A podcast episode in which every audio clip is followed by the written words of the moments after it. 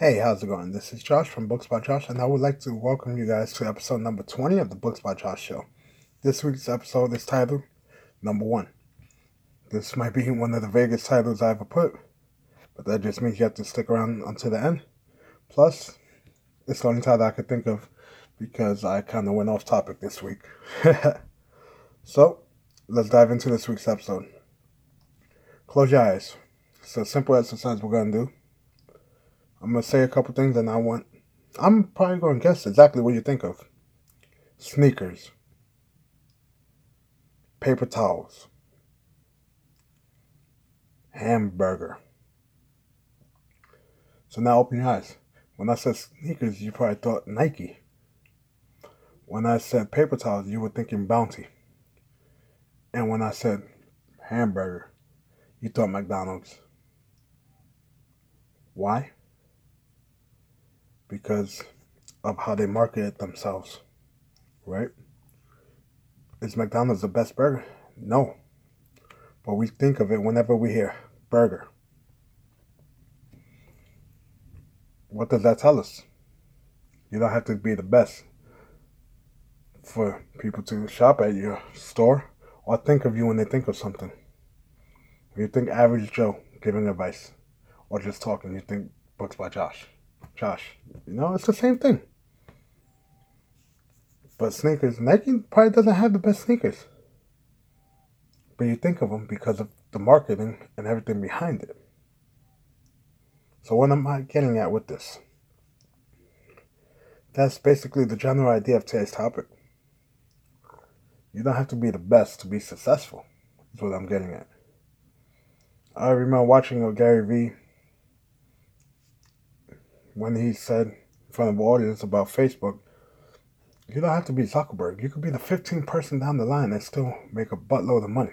He didn't say it like that, but you get it. That's the fact about business. We have four major wireless carriers in the United States. Verizon's number one. T-Mobile's number three, but T-Mobile makes a lot of money. Not as much as Verizon, but they make enough to stay afloat, right? Same thing. So, the other day I wrote a blog post about the game of life, aka the rat race, as I put it there, by Robert Kiyosaki. And we're all in it. But in life, let's take a step back right now. Because we have to gauge exactly where we are if we want to obtain those goals. So, once we do that, we have to take a step back and relax for a bit. What do I mean by that? Well, honestly, we're a bit too hard on ourselves for most things. What do I mean? Once again, I'm being vague. But let me explain. We compare ourselves to other people all the time. Our parents do, our friends do it. We constantly compare ourselves to other people. When you were growing up, you know the saying, oh, if everybody jumped off the bridge, would you do it? That's a comparison, saying you want to be like your friends. I remember me growing up, I had a rival that whatever grades he got, my mother would say, oh, how come you didn't do this? This person doing that. It's the same thing. So think about everybody who says they want to get in shape. They have this picture in their mind of the ideal body. Think about it. Don't you want to be like, let's just say, Chris Evans? You see, that's you're like, yeah, I want to look like that. That's comparing ourselves. The same thing applies to our lives as a whole. We all have that vision of how we want our lives to look. We all have goals, dream, dream board. We all have that perfect life in our head. So let's close our eyes again. Promise this is probably going to be the last time I ask you guys to close your eyes this episode, but close your eyes and just think about the job you want. What kind of job do you want to have? You want to run your own business? How much money do you want to make? Keep your eyes closed. Now that you're making that much money, what kind of car do you drive? What kind of house do you live in? What's the neighborhood like? What's your family situation? open your eyes slowly. Now think about your current situation. And guess what? You hate your current situation now, don't you? Well, you should and shouldn't. you should because you put yourself into this, but you shouldn't because most of your dreams are probably unrealistic. Let's be honest here. We are working towards achieving those goals, but are we actually working to achieve those goals? what do I mean by that also? See, I'm being vague, but there's reason why. So listen here. When I say are you working to achieve those goals, but actually working, don't say you're working to be a millionaire when you're only doing the bare minimum to get by in your nine to five. And yet you're going out and watching every game, basketball season, football season, baseball season, hockey. You have to make sure you're working towards it. So it's the same thing with your life. If you want your life to happen, you have to work towards that. So I'm saying most of our goals are unrealistic. You want to drive a Ferrari, but you don't even have a license yet. At the same time, don't try to be number one in sales in your company if you're not that great. Here's a segue. So I have a friend of mine, a very good friend who makes well into six figures. I'm talking good money from just commission alone, not including their salary. So I interviewed for a similar position, and when asked how much I wanted to make, I answered back with a modest amount, which was less, honestly, less than an eighth of the commission that my friend makes. But Josh, why wouldn't you say you want to make the same as them? Why wouldn't you shoot for the stars?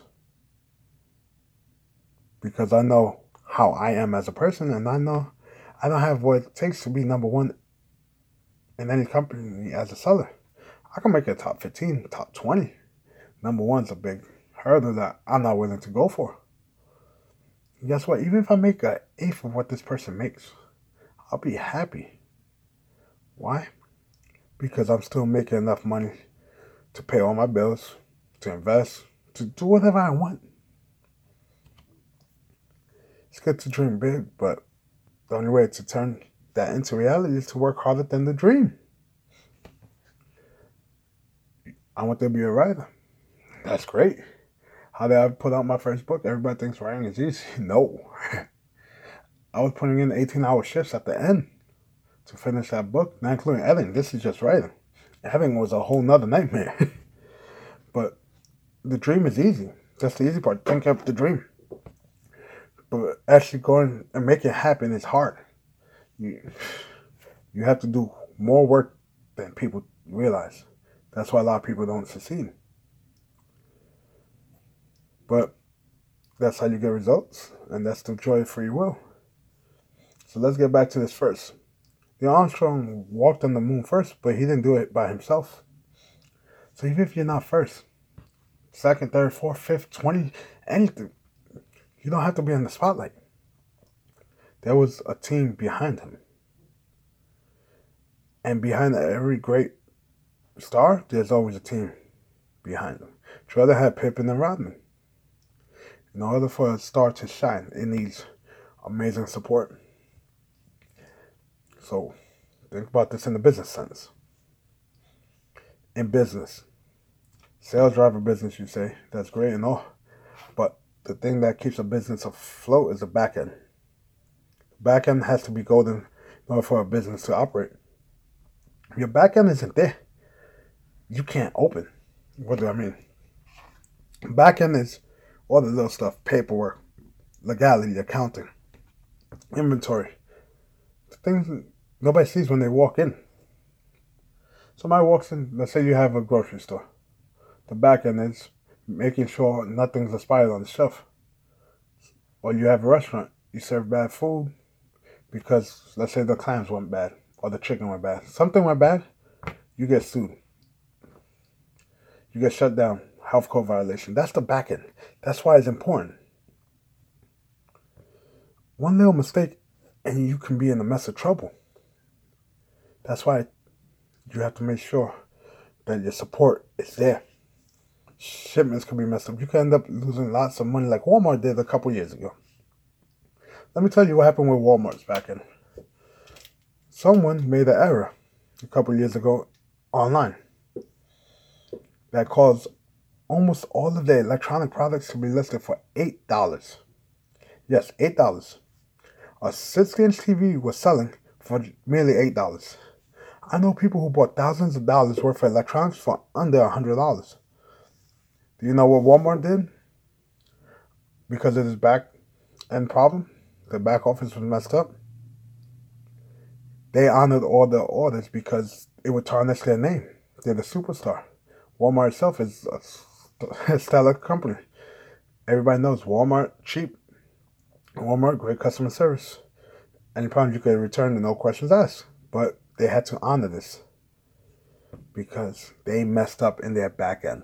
It cost them thousands, if not hundreds of thousands of dollars because everything was sold out because of that error. Hey, don't get me wrong, it's great to be number one.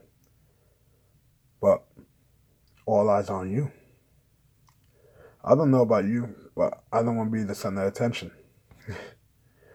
so that's why I do my best to stand on the same level, just not on the pedestal. Because you don't have to be in front, guys. So what? You're not the best employee at your job.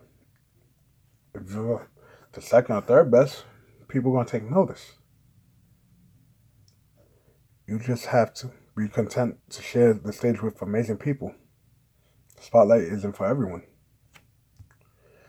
Not everyone's meant to stand out and talk to people or stand out and be the face of a company. Okay, Elon Musk, he's a quiet person. He's worth all this money, but he's a quiet person. Now take a look at Gary Vaynerchuk. He's not worth as much, but he's more vocal. Gary Vaynerchuk is a person, a type of person who's going to stand on out, as opposed to Elon Musk. Or you want to talk about Mark Cuban? Mark Cuban has a more outgoing personality. and that's why he's on stuff like Shark Tank, things like that. Elon Musk has SpaceX, PayPal. He made money off Tesla, but they're basically around the same net worth. And Mark Cuban's totally different. He shines out more because of his personality. He likes to be number one. He's competitive.